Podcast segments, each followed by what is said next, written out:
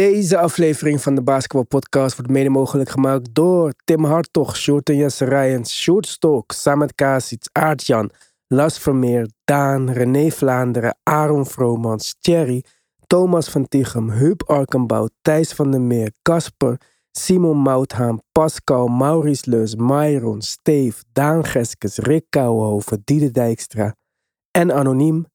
Speciale shout-out naar de GOATs. Robert Heiltjes, Yannick Tjongajong, Wesley Lenting, Robert Lute, Stefan Groothof, Jan van Binsbergen en Tarun en Yannick. Dit offseason begint goed, de draft is net geweest, free agency komt eraan. Dus kom ons joinen in de groupchat. Als je dat nog niet hebt gedaan natuurlijk. We gaan die wedstrijdloze zomer samen overbruggen. Er komen veel leuke dingen aan.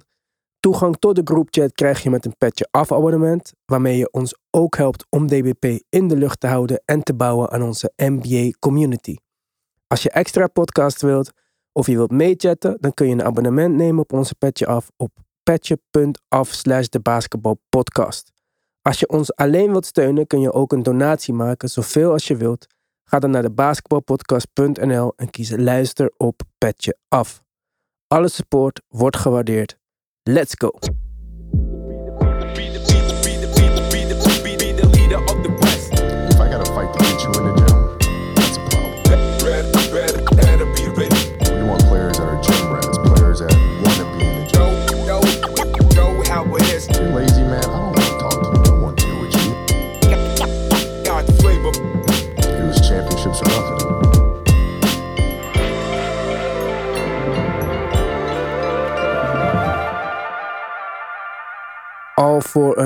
Tijd was bekend dat dit een top-heavy draft zou worden.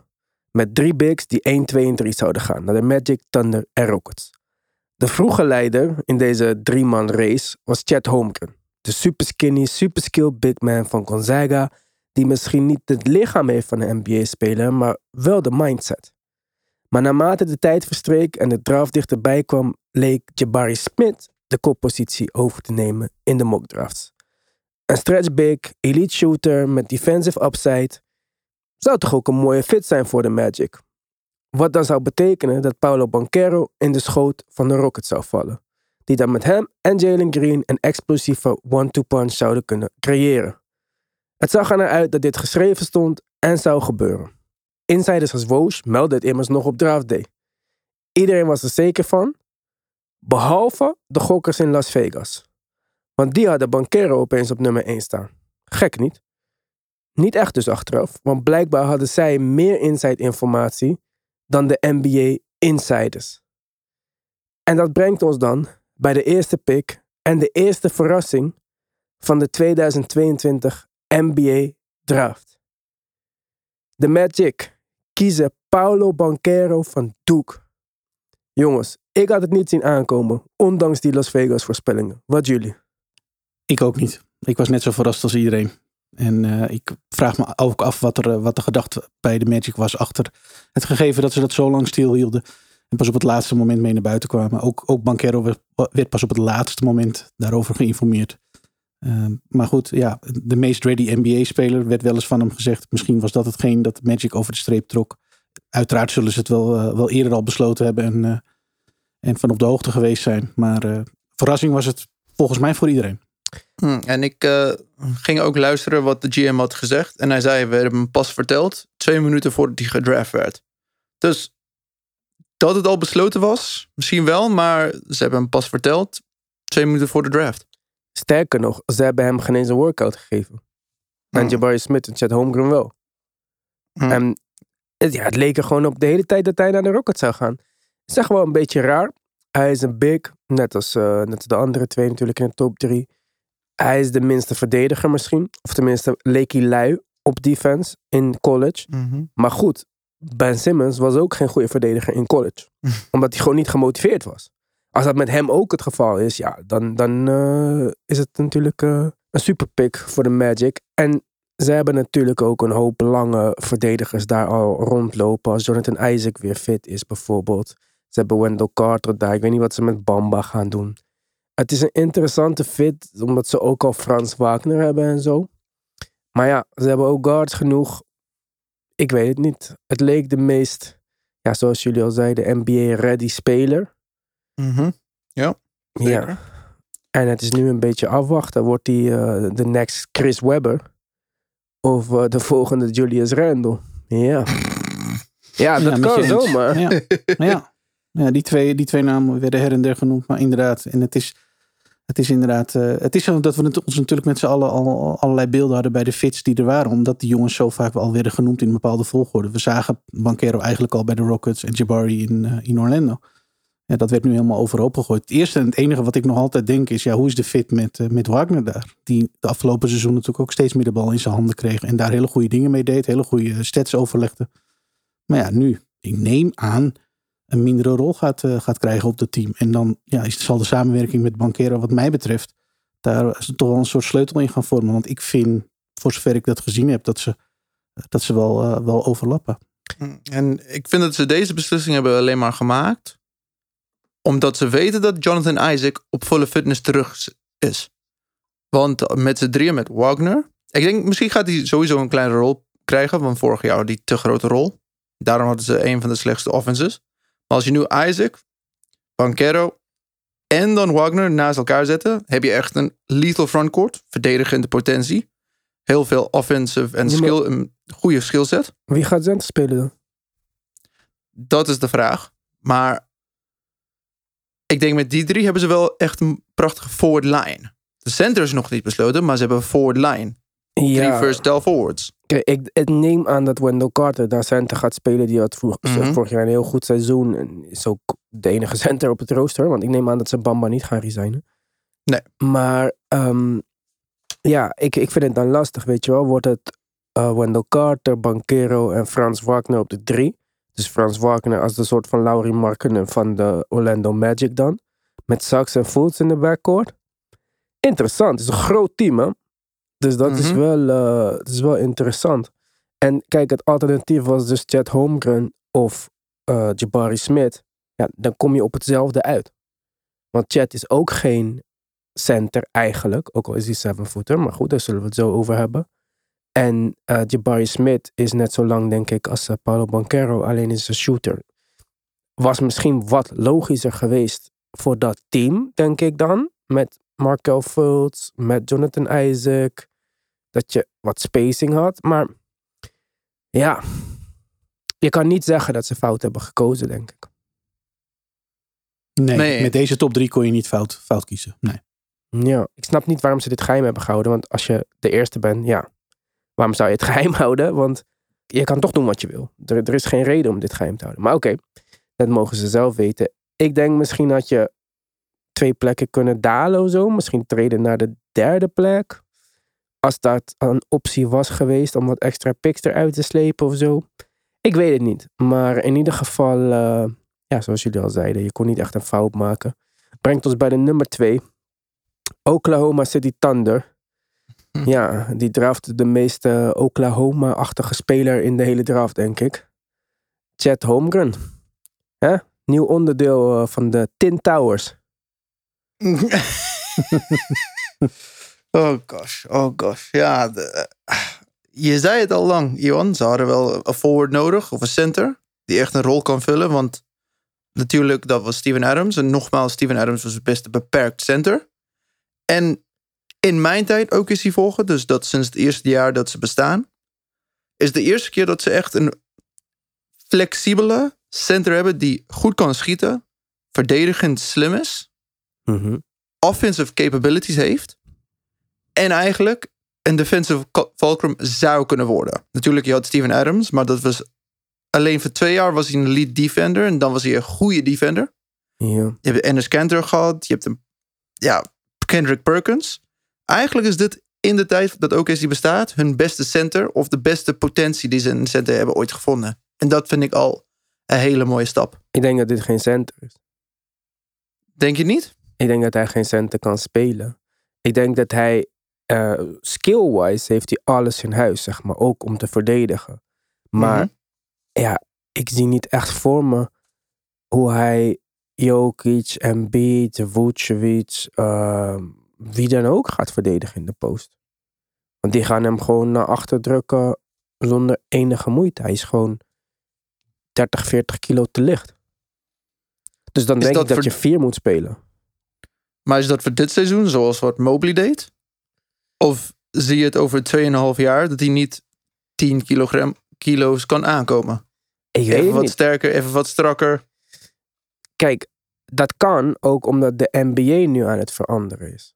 Als Mhm. hij was gedraft in 1998, had hij de NBA niet gehad. Hoe geskilled hij ook was. Ja, dan was hij een kleine versie van eh, Bradley geworden. Hoe heet die? Sean Bradley. Ja, oké. Ja, maar hij is gewoon, hij is niet een beetje dun. Hij is echt, echt dun, zeg maar. Dus het kan misschien als de NBA nog een beetje meer weggaat van de contact. En eh, hij heeft 100% de skills. Het is niet zo dat hij alleen maar een Mhm. lange guy is die toevallig eh, basketbal heeft ontdekt. Hij is echt ook dedicated to basketbal. Ik hoorde dat hij echt midden in de nacht wakker wordt en tape gaat kijken van de All-Star Games van 1993 en zo. Hij is gewoon obsessief met basketbal. Hij is super skilled voor een big man als je zijn handles ziet en zo. Het is niet gewoon zomaar een lange guy. Dat bedoel ik niet of zo. Maar ja, als je, je hoeft alleen maar eventjes gewoon een foto van hem op te zoeken of een highlight. En Mm. dan denk ik dat je wel ziet dat hij. Ja, ik, ik zie hem niet een vijf verdedigen in de NBA. Op dit moment, nee. En ik weet niet of die 10 kilo erin zit. Of, of wat 10 kilo genoeg. Ik denk dat als je 10 kilo hem aankomt, dat hij nog steeds anorexia heeft. Moeilijk om te zeggen. Natuurlijk in de finales van deze van de finale. Wat was gebeurd met de, de beste big men waren niet eens in de conference finales gekomen. Natuurlijk. Die waren gewoon van de vloer afgespeeld. Jokic helaas door het team natuurlijk. Dat is grotendeels door het team. Mhm. Embiid ook uiteindelijk niet fit geworden. Kun je me vertellen waarom Draymond Green en Robert Williams op één been waren de beste centers in die finale? Dus ik vind het wel moeilijk. Natuurlijk, hij is, als hij vier moet spelen, lijkt mij ook dat hij ook te lang is om vier te spelen. Hij is ook niet zo flexibel of zo Hmm. agile in die manier. Jawel. Hij is juist wel dat. Ik denk Hmm. dat hij vier kan spelen. Ik denk, dat, ik denk echt dat hij vier gaat spelen. Ik weet niet wie Oklahoma zit die allemaal op het rooster heeft. Maar eh, ja, dat is moeilijk. Derek Favors. Daar, ja, oké, nou dan mag hij Ja. vijf spelen ook. maar kijk, als je kijkt ook wat Poku vorig jaar deed, hè, in die laatste 20 wedstrijden, had hij 6,5 assists of zo. Dus Mhm. misschien kan je iets interessants met hun twee eh, eh, creëren, maar ja, het lijkt me lastig. En eh, het is niet zo dat hij dun is zoals Giannis dun was. Of dun is zoals KD dun is of zo. Hij is echt small. Hij is als een, hoe heet het die, Baby Bambi. Eh, Baby Bambi. ja, hoe heet Bambi? Wat is dat voor beest? Eh dier. Een hert. Ja, zo, je weet toch als, die, als je die videootjes ziet van die babyhertjes die worden geboren zo en hun benen gaan zo alle kanten op. En, zo ziet hij eruit.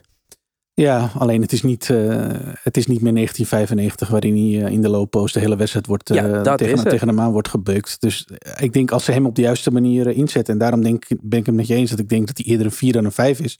Er zal iemand naast moeten in die frontcourt die een beetje gewicht heeft. Want dan kunnen ze hem gewoon op de manier gebruiken zoals hij het best tot zijn recht komt. En dat is met veel beweging en nou ja, die agility. Want we kunnen wel zeggen, ja, moet hij veel zwaarder worden? Wat mij betreft moet hij dat inderdaad wel. Maar niet te veel, want dit is natuurlijk ook een, een, een reden dat hij, dat hij is wie hij is. Hij is zo ongelooflijk ja, bewegelijk met zulke hendels voor iemand van zijn lengte. Ja, als je daar, eh, weet ik veel, hoeveel kilo bij gooit, dan, dan komt dat natuurlijk ook in het gedrang. Wordt dat ook minder. Dus ja, ik denk dat voor een deel ook zorgt dat, dat hij de speler is die hij is. En, en zo eigenlijk een categorie op zichzelf is. Want wanneer hebben we dit nou eerder gezien? Maar Ja, ik denk, nee, ik ben met Ivan eens dat het eh, ook wel meer neigt naar een, naar, naar een vier. Ik zie in hem geen typische Jij had het over kilo's aankomen. Mhm. Kijk, hij moet ook niet die Porzingis kant op gaan. Porzingis was ook skinny en veel meer agile voordat hij die extra kilo's kreeg en die extra spieren zogenaamd en zo. Mhm. Het is niet altijd goed. Niet iedereen is daarvoor gebouwd om dat te handelen, zeg maar. Sommige mensen hebben dit van nature, sommige mensen niet. Ik zag toevallig een, eh, een foto vandaag van eh, Shannon Sharp. De Ja. eh, tweede host van Undisputed. Die is 56 volgens mij. Die heeft een 8-pack. Hij is super groot. abnormaal breed. Gewoon in topvorm. Zo zijn jongens van 25 niet. Dat is gewoon zijn genen. En dit is gewoon de genen van deze jongen. Ik denk echt niet dat deze jongen niet eet of niet traint of zo. Dus dit is gewoon zijn beeld. Ja, Ja, denk ik ook. Ik weet niet of daar veel meer bij kan komen. Maar eh, ik denk ook niet dat je daar heel veel meer bij wil laten komen. Want nou ja, wat je net ook al zei. Als zijn eh, bewegelijkheid in het gedrang komt. eh, dan eh, denk ik, ik denk niet dat je die kant op moet willen. Want nou ja, nogmaals, dit is wat hem uniek maakt. En ook ja, misschien wel, nou ja, onverdedigbaar niet. Maar dit wordt wel een probleem. Want ja, hoe Ja. ga je dit aanpakken? hij is 2 meter 13. Hij weegt 88 kilo. Weet Ja, je het is nu wel echt nog te weinig. Het is nu nog wel te weinig. dat is echt extreem hoor. Ik weeg gewoon meer dan hem. Fucked up man. Maar oké, we gaan verder. We gaan met de Rockets verder. Want die dus onverwacht eigenlijk, ja, die krijgen Jabari Smith in hun schoot geworpen. Die plannen volgens mij al de hele zomer op Paulo Banquero. En nu opeens krijgen ze Jabari Smith. En ik denk dat zij daar gewoon eigenlijk best wel blij mee kunnen zijn. Jabari Smith was de beste shooter van de draft. En stond in echt heel veel mock drafts op de eerste plek. Wat hij ook mee heeft, is dat hij al een NBA-ready lichaam heeft. En dat hij een oké verdediger is.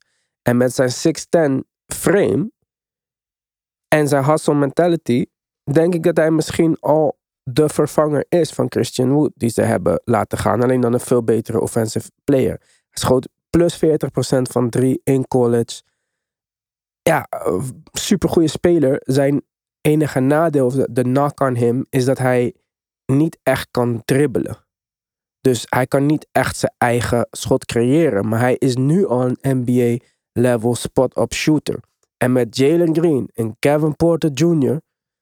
heeft hij dat misschien ook niet echt nodig. Dus ik denk al met al misschien wel een betere fit voor de Rockets dan als ze Banquero hadden gekregen.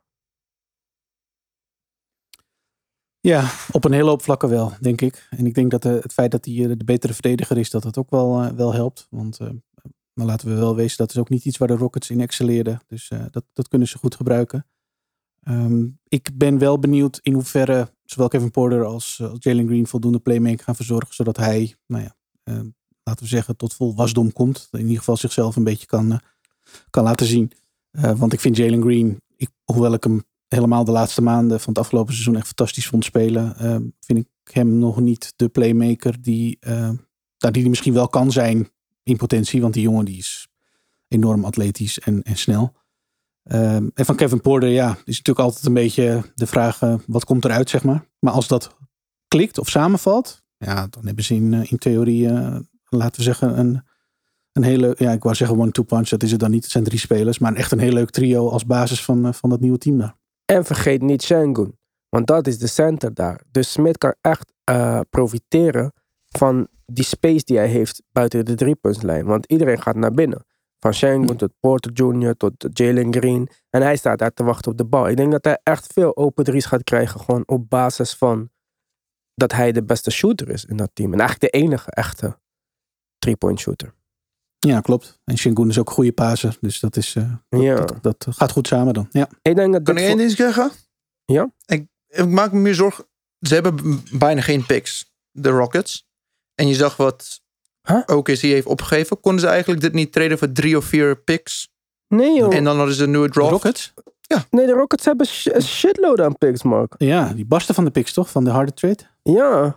Kijk, de Ze zijn net even, toch? Want Ze hebben alles weggegeven voor, eh, voor Russell Westbrook. Ja, maar ze hebben nu al die eh, Rockets picken. Of al de Nets picks. Dus ze hebben de 22 van de Nets.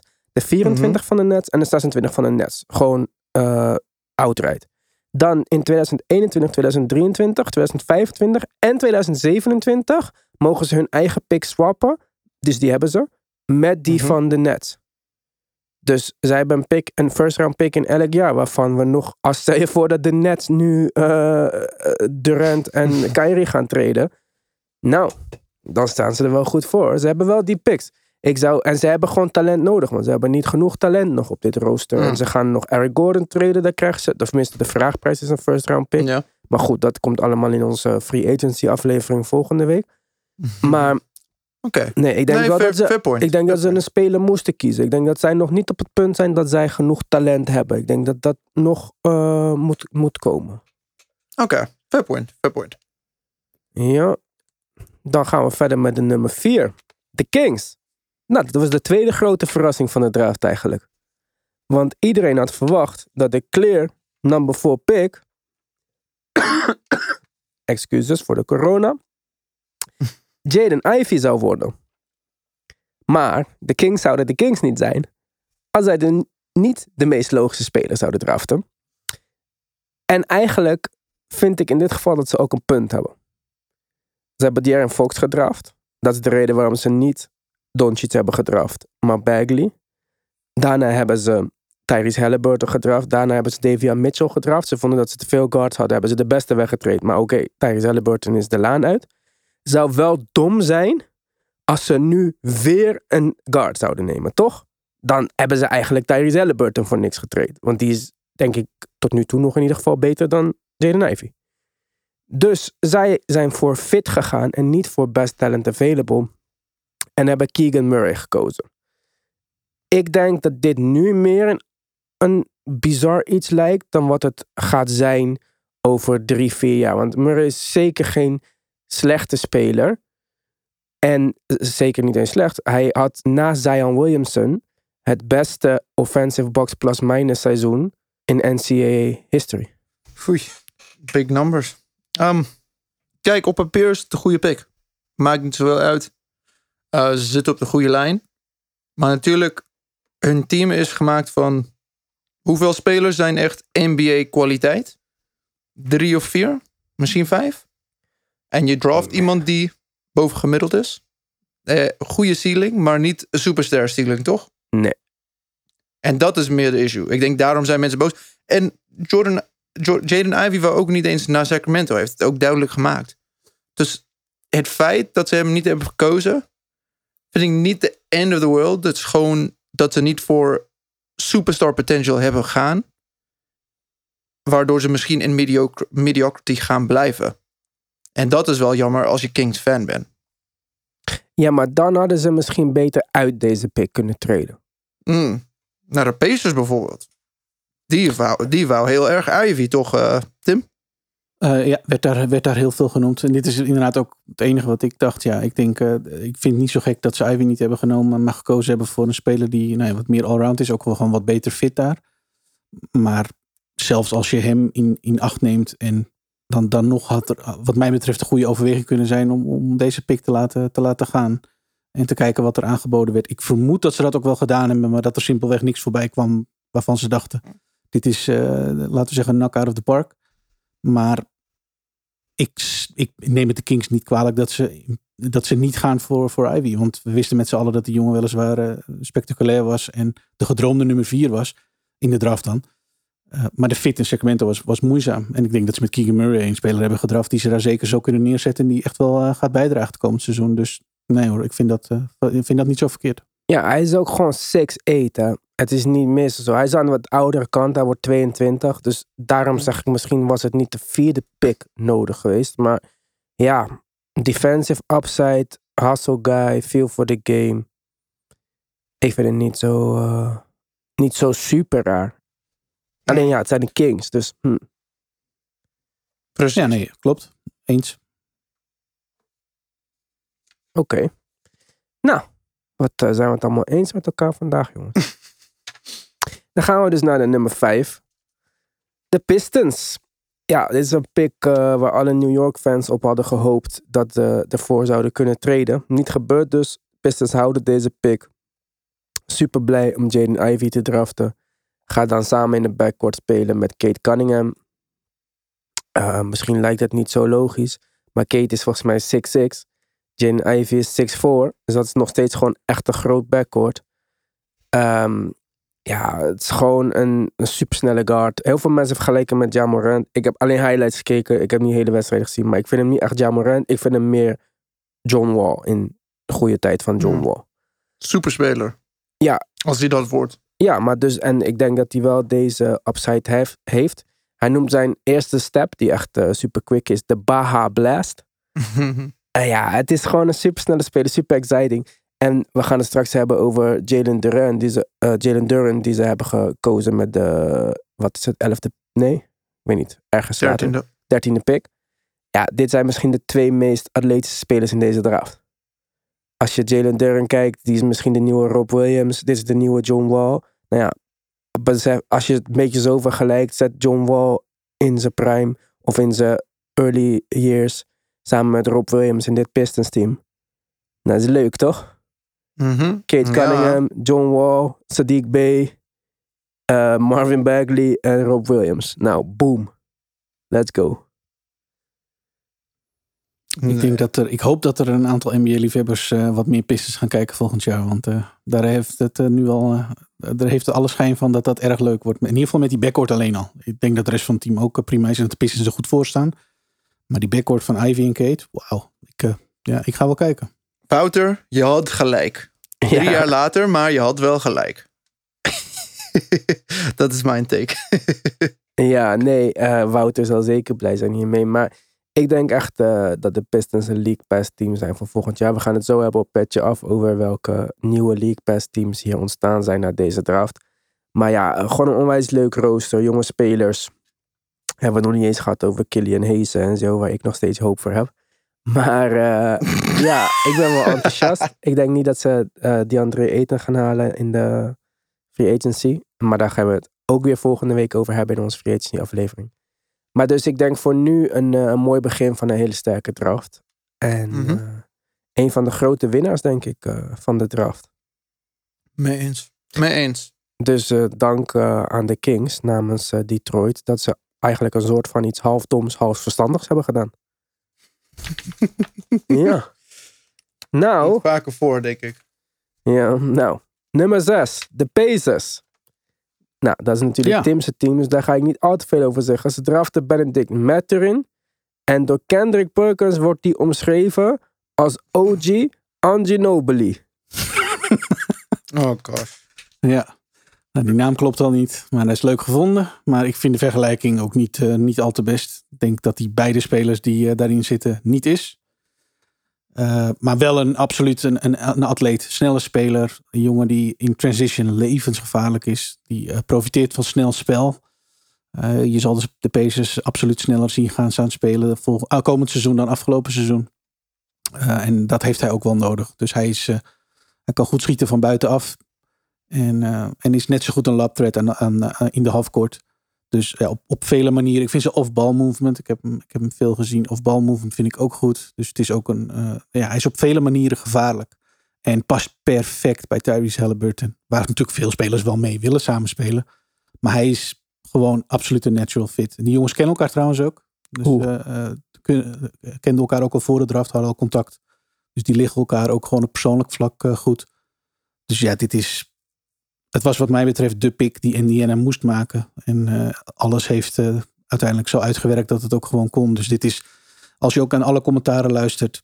Mensen hebben er niet gek veel over te zeggen als het gaat om hebben de Pacers dit goed of slecht gedaan. Iedereen is het erover eens. Dit was een goede pick. Dit is exciting. En eh, de combinatie Tyrese met, met Mathurin komend seizoen wordt wat mij betreft ja, fantastisch. Leuk om te zien. Nou, jouw vertrouwen in hem laat niet te wensen over. Maar zijn zelfvertrouwen ook niet. Want eh, hij begon al gelijk met eh, dat hij wel tegen LeBron James zou willen spelen. Want iedereen zegt dat hij zo goed is. Maar dat hij zelf wel even wil zien hoe goed hij is. Want, zei, zei hij, ik denk niet dat er iemand beter is dan mij. Dus hij moet mij dan maar laten zien dat hij beter is dan mij. Ik weet niet of dat de woorden zijn die je moet zeggen, Tim. Nee, ik, eh, ik ben daar persoonlijk ook niet zo van. Ik, ik denk dat je daar ook nog wel mee, eh, mee op je mijl gaat laten dit seizoen. Want LeBron vergeet dat niet. Dus ehm, ja, succes daarmee zou ik hem bijna willen zeggen. Aan de andere kant, je maakt er natuurlijk in je eigen gelederen bij de Pacers fans. En eh, misschien ook wel bij de organisatie eh, maak je wel meteen vrienden. Want die vinden dat allemaal prachtig als je dat roept. Dus nou ja, oké. weet je, ehm, ik denk dat hij eh, daar nog wel van terugkomt komend seizoen. Maar ja, het geeft wel aan dat hij, eh, dat hij en confident is en eh, ambitie heeft. Nou ja, dat zie je natuurlijk graag bij eh, jongens van 20 jaar. Dus eh, let's go, zou ik zeggen. Ja. Nou ja. Ja, Steven wordt zijn mentor, denk ik. Hè, Lance Stevenson? Ik hoop dat hij op wordt het rooster mentor blijft. tegen Ja, LeBron. maar inderdaad, ja.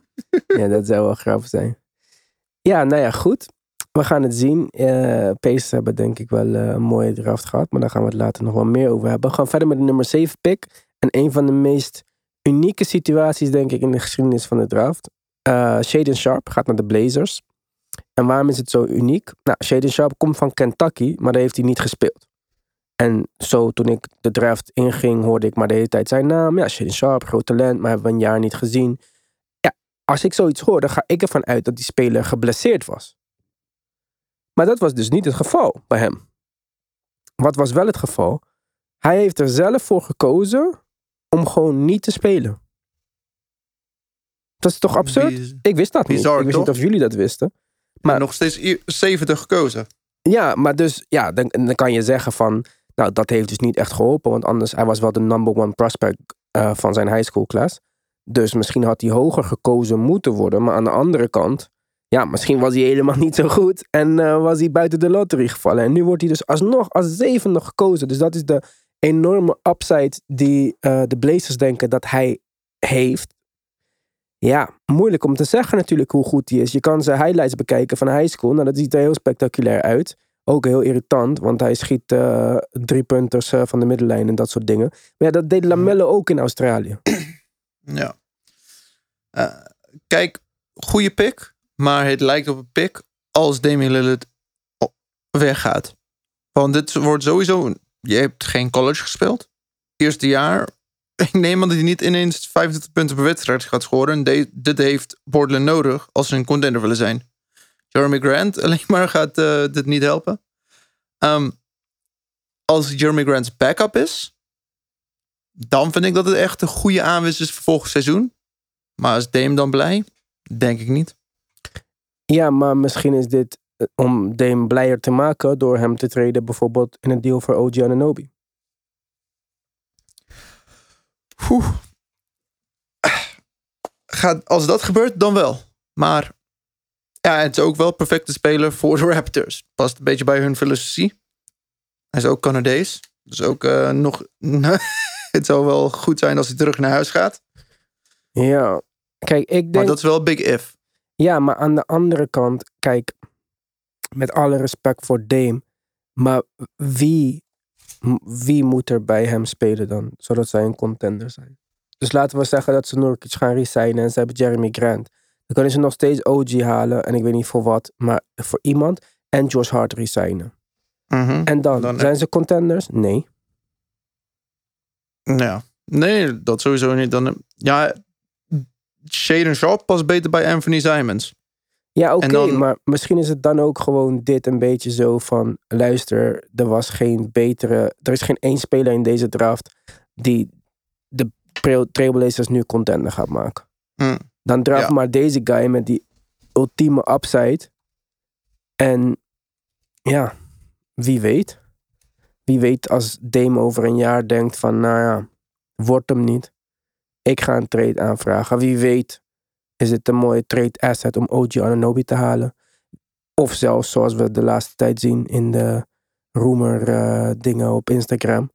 Om Kevin Durant te krijgen. ja, je weet het niet. Maar in ieder geval is dit niet... Ik zie niet wat dit te maken heeft met Damian Lillard. Voor nu of voor volgend jaar. Die jongen is 19. Dit, dit is niet... eh, Hij is ook 6'4 of zo, 6'5. 6'6. Ja? Ja, 6'6. Hij is super atletisch. Oh, dan is hij wel gegroeid. Dus er zijn opties, maar dat komt waarschijnlijk voor de Free Agency podcast. Ja, dat is de Free Agency podcast. Maar ja, nogmaals, eh, al voorproef je op die podcast. Ik eh, zou gewoon Dame treden, want eh, dit gaat nergens heen. Maar ja, Ja. dan had je ook niet Jeremy Grant hoeven halen. Dus ja. ja, ik vind het echt lastig. Ik denk niet dat de, dat de Blazers iets anders hadden kunnen doen. Ja, ze hadden die zevende pick kunnen gebruiken om nu al voor een andere speler te treden. Maar ja, ze hebben ook spelers nodig. Ze hebben letterlijk niemand op dit rooster. Nee, het is best. eh, ik ben nu door de, door de roster aan het kijken. Ze hebben wel wat. Maar ik neem aan, Eric Bledsoe is geen lange termijn oplossing. Chris Nee. Dunn ook niet. Josh Hart misschien wel. Joe Ingles komt van de ergste blessure af. Ja, maar Little. En dan heb je allemaal free agents Nurkic. Ja, maar die is free en agent. Simons. Dus dat, nou ja, Ja. dat gaan we wel in de Free Agency podcast bespreken. Hoe we hier nog een winnend team van kunnen maken. Gaan we verder met de achtste pick. Door de Pelicans gekozen. Tyson Daniels. Nou, jongens. Eh, dit is helemaal in mijn eh Mhm. voorkeursboekje natuurlijk. Een eh, Australische point guard. Die niet echt kan schieten. Maar goed kan verdedigen en eh, een heel goede playmaker is. En hij is nog lang ook. Waar hebben we dat eerder gehoord? Ja. En ik weet niet wat ze doen in Australië. Waarom eh, Josh Giddy, Ben Simmons en deze Dyson Daniels allemaal niet hoeven leren om te schieten. Maar eh, jeetje mine, kunnen we even één keertje iemand gewoon met een soort van NBA-ready schot eh, produceren? Hij was niet de enige die eh, hoge ogen gooide op Draft Night. Want zijn moeder ging viral in de witte jurk. Ja, gewoon omdat ze knap was en eh, er goed uitzag in de jurk. Maar ehm, ja, 6'6 guard dus. Eh, kijk zijn highlights. Hij heeft echt veel voor de game. Hij is een goede passer. Een soort kruising tussen Josh Giddy en eh, Ben Simmons. Hij komt bij New Orleans terecht, waar hij kan werken met Fred Vincent, een van de beste shotcoaches. Dus misschien dat hij zijn schot kan redden. Zoals hij dat al deed bij een andere 6'6 point guard, die niet kon schieten, Lonzo Ball. Want ja, eigenlijk is dit natuurlijk gewoon de nieuwe Lonzo Ball. Dus Ja. New Orleans was helemaal zo gek nog niet. Ze wisten gewoon twee jaar van tevoren wat er ging gebeuren in de draft. En dat ze deze vervanger van Lonzo Ball voor veel minder geld zouden krijgen, jongens. hey, Eh, gelukkig, wat is goed over Dyson Daniels. Feit is dat hij goed, ook daarmee, zoals Lance Ball, uitstekend verdediger is. En ja, je zag vorig jaar door hun defense, tweede, kamp- tweede helft van het seizoen, hebben ze echt moeite gemaakt voor de Suns. En ja, als Zion terug is, heb je echt sterke defense eromheen. En hij past perfect bij. Ja. Zijn we weer blij met David Griffin? Heeft hij het wel een beetje goed getrokken? ja, maar ja, wie had die anders moeten draften dan? Letterlijk Ja. de enige andere speler die nog hierbij had gepast was misschien die Jeremy Zohan. En dat was het dan ook een beetje, toch? Ja, mee eens. En hij heeft wel dus Lonzo Ball laten gaan. Dus een 6'6 point guard, pass first point guard, die goed kan verdedigen. Die past niet in jouw toekomstbeeld. En nou Mhm. draft je hem. Ja, Als Lonzo dit seizoen niet vaak speelt, zoals hij deed vorig seizoen weer, ja, dan valt er dan heeft hij gelijk. Maar in principe, ik snap, heel, ik snap je punt volledig. Van Lonzo is uitstekend. Op zijn D. Ja, dus eh, dat is wel dan typisch. Kijk, als jij dacht van dat het filosofisch gezien niet ging passen, deze guy in jouw systeem. Maar, eh, en dat zeg ik niet dat deze jongen een één op één kopie is van eh, Lonzo. Maar ja, het heeft natuurlijk een 6'6 It guard. rings the bell. Ja, It rings a bell. dus dat. Oké, nummer 9. Jeremy Sohan. Eh, elite defensive prospect. Kan eigenlijk alle posities een beetje verdedigen. Super active. Ja, echte speurspeler weer. Super defender. Dat is super belangrijk. Natuurlijk past perfect dan bij het systeem. Eh, heeft offensive potential. Ik was al onderzoek aan het doen. Hij is de enige speler in de laatste drie jaar dat niet in de top 100 was in high school, maar wel in de lottery is gekozen. Dus dat betekent dat hij wel uitstekend heeft gepresteerd in zijn collegejaar. En dat is altijd een goede teken als je zo explosief kan groeien in Ja. zo'n korte tijd. En echt een Spurs-achtige keuze om eh, te maken, denk ik. Hmm. Ja, kan 1 tot 4 verdedigen. En dat is perfect. Wie, eh, wat is de weakest link aan de Spurs behalve Pearl? Hij kan niet guards verdedigen op de hoogste niveau. Mm. Goede niveau. Ja. Maar je hebt Deontay Murray.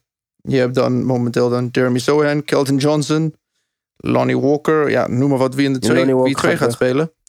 Ja, mm, wie speelt twee dan weer? Oh, even vergeten. Ja, Verzel? Vercel Ja, of Verzel. Primo of eh, Ja. een van die mensen. Ja, maar daarom, het wordt interessant om te zien. Want eh, de Spurs hebben later in deze draft ook nog guards gekozen. Maar daar komen we misschien straks op petje af wel aan. Want deze as- uitzending loopt al eh, gigantisch uit de hand. Maar ja, ik denk een echte Spurs speler. Chip on his shoulder, harde werken, wil leren. En eh, was zelf ook volgens mij enthousiast om naar de Spurs te gaan. Dus dan denk ik al met alle mooie fit. Benieuwd wat daar nog verder gaat gebeuren in free agency. We hadden natuurlijk de, T. Murray rumors. Maar die lijken mij zelf erg onwaarschijnlijk. Of ze moeten echt zo geen zin hebben om met de clutch eh, agency te gaan onderhandelen over een verlenging. Maar ja, of je dan twee jaar van tevoren al afscheid moet nemen, dat weet ik niet. Het is toch je beste speler. Goed.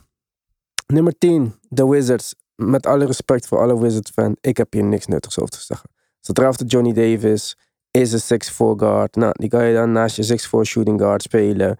Eh, zijn eh, goede kwaliteiten zijn dat hij een tough shotmaker is who lives in the midrange. Nou, volgens mij heb je die al. Dus eh, heel veel plezier daarmee. Ja, ik weet niet of we daar veel woorden aan vuil kunnen maken. Het zal inderdaad, eh, ze schokken er blijkbaar op dat dat een dynamic backcourt duo wordt met, met Biel. In ieder geval voor zoveel lang Biel daar straks nog is. Eh, ik neem aan dat hij nu gaat verlengen en dat hij in ieder geval eh, komend seizoen daar nog, eh, daar nog wel is. Ja, ik weet niet of dit eh, een typische nummer 10 pick is of een typische lottery pick die het verschil gaat maken. Ik denk het niet. En ik weet ook niet of het nou zo dynamisch wordt als dat je zegt als er, eh, als er enige overlap is in, eh, in, laten we zeggen, de skillset. Want ik weet niet of je naast een Biel nou nog een tough shotmaker wil hebben. Want ja, je zou zeggen dat Biel eh, het leeuwendeel daarvan op zich zou moeten nemen. Maar goed, wie weet, we gaan het zien. Ja, dus dat. Nou, dan gaan we verder met de, ja, de laatste pick van deze aflevering. Maar ja, dit is eigenlijk een lang verhaal. En ehm, dat is de pick die oorspronkelijk door de Knicks zou worden gekozen. De elfde pick in de draft. Is uiteindelijk Ousmane Dieng geworden. Die is getraind naar Oklahoma City. Kijk, ik als Knicks sympathisant was iets minder verdrietig dan Steven A. Smith en Spike Lee. Ook minder verdrietig dan dat kindje wat aan het huilen was toen ze Porzingis kozen met de vierde pick. Want bij de Knicks moet je gewoon alles kunnen verwachten. Je zou denken op het moment dat ze die elfde pick treden en die picks terugkrijgen. Oh shit, dit is die Jaden Ivy move. Hij komt eraan. Yay, let's go Knicks. Maar nee. Nou, het is een lange lijst. Ik ga het zo duidelijk mogelijk proberen uit te leggen. Maar dit is wat er is gebeurd. De Knicks hebben de elfde pick getraind naar OKC voor drie first round picks. De 2023 pick van Denver, Detroit en Washington. Ehm, dan hebben ze die 23 Denver pick en vier second round picks naar Charlotte getraind voor de nummer 13 pick van dit jaar. Dan hebben ze de nummer 13 pick en Kemba Walker naar Detroit getraind voor Milwaukee's 25 first round pick. 2025 first round pick. Dus als je dat stukje even samenvat, treden ze nummer 11, Kemba Walker en vier second round picks. En ze krijgen daar drie future first round picks voor terug. Maar die future first round picks zijn heavily protected. De Detroit pick is beschermd van 1 tot en met 18 tot en met 2024. Dat betekent dat als Detroit niet een van de 12 beste teams wordt in de NBA, dat die pick niet dat jaar naar de Knicks gaat. In 2025 is hij tussen de eerste en de dertiende pick protected. In 2026 tussen de eerste en de elfde. En in 2027 tussen de eerste en de negende. Dus die pick gaat ooit naar de Knicks, maar niet zeer binnenkort waarschijnlijk. Hetzelfde geldt voor de Washington pick. Die is 1 tot en met 14, 1 tot en met 12, 1 tot en met 10 en dan 1 tot en met 8 protected. Ja, jongens, ik word dan moe van dat ik dit allemaal moest opzoeken en uh, onder elkaar zetten. Zoveel haken en ogen zaten er aan deze trade. Jeetje mina. Nou, als die Detroit pick uiteindelijk niet in 2027 naar de Knicks gaat, dan worden het second round picks. En zo gaat het ook met die Washingtons en zo. Maar dat is allemaal niet zo belangrijk. Wat je eigenlijk hiermee ziet, is dat de Knicks uh, het salaris van Kemba Walker, dus dat is 9 miljoen. En het salaris wat ze normaal gesproken aan de nummer 11 pick zouden moeten geven, dus dat is 4,5 miljoen. Dus dat is bij elkaar 13,5 miljoen. Besparen. Waarom willen ze dat besparen? Blijkbaar omdat ze iets willen gaan doen in free agency.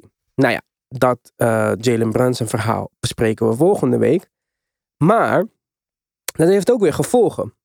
Want omdat ze nu een capspace team zijn, en ze hebben overigens nog niet de capspace om een uh, contract te geven aan Jalen Brunson, dan moet er nog een move gebeuren. Dus dat kan bijvoorbeeld zijn Noel treden of uh, Gibson niet garantieën, hoop dingen. Maar ze verliezen nu dus ook, omdat ze een capspace team zijn, de non-taxpayer mid-level exception. En dat is 10,3 miljoen die ze normaal gewoon aan een goede speler hadden kunnen uitdelen. En de 4 miljoen biannual exception. En nu hebben de Knicks alleen nog maar 5,3 miljoen mid-level exception. Volgen jullie me nog of niet? Want dit zijn heel veel getallen achter elkaar. Mhm. Ja. Dus eigenlijk betekent dit dat als je nu niet in deze free agency een grote speler gaat tekenen, dat dit allemaal voor niks was. Want je geeft jezelf eigenlijk alleen maar minder ruimte om te bewegen. En die grote speler, ogenschijnlijk, zou toch Jalen Brunson moeten worden. Maar die rumored 27 miljoen, waar we het dus al een keertje over gaan hebben. Ja, uh, dit uh, geeft mij nu al nachtmerries. Maar ja, al met al uh, hebben de Knicks dus drie future first round picks gekregen om 13,5 miljoen ruimte aan capspace te creëren. En eh, moeten we maar vertrouwen dat eh, Leon Rose en company het eh, goed gaan doen in eh, free agency. Ze hebben toch tenslotte OB, IQ, Grimes, Juice, Sims en ook Keels in de tweede ronde. Goede speler trouwens, Trevor Keels. Ehm, gedraft. Geen reden om te panieken. Niks fans, blijf rustig. Maar ja, het eerste gevoel was toch wel eh, eentje van teleurstelling. Zo, dat was het, jongen. Je lijkt een beetje op Steven A. Ja, ik, Toen eh, je alles hoorde. ja, dat, hij hoorde het nog in het moment en hij is extra dramatisch. Ik probeer nog een beetje nuchter te bekijken. Want kijk, ehm, ze willen achter Jalen Brunson aan gaan, dan lijkt het. Maar als ze dit doen omdat ze de Jante Murray willen krijgen, ja, dan heb ik er een stuk minder problemen mee natuurlijk.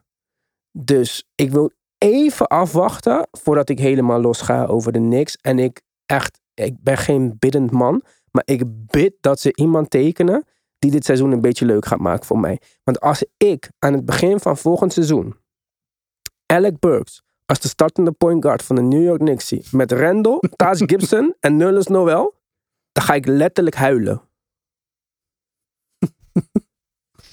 en die kans Ja, bestaat. terecht. ja, die kans bestaat nog steeds, zeker weten. Ja. dus ja, ik moet het echt afwachten.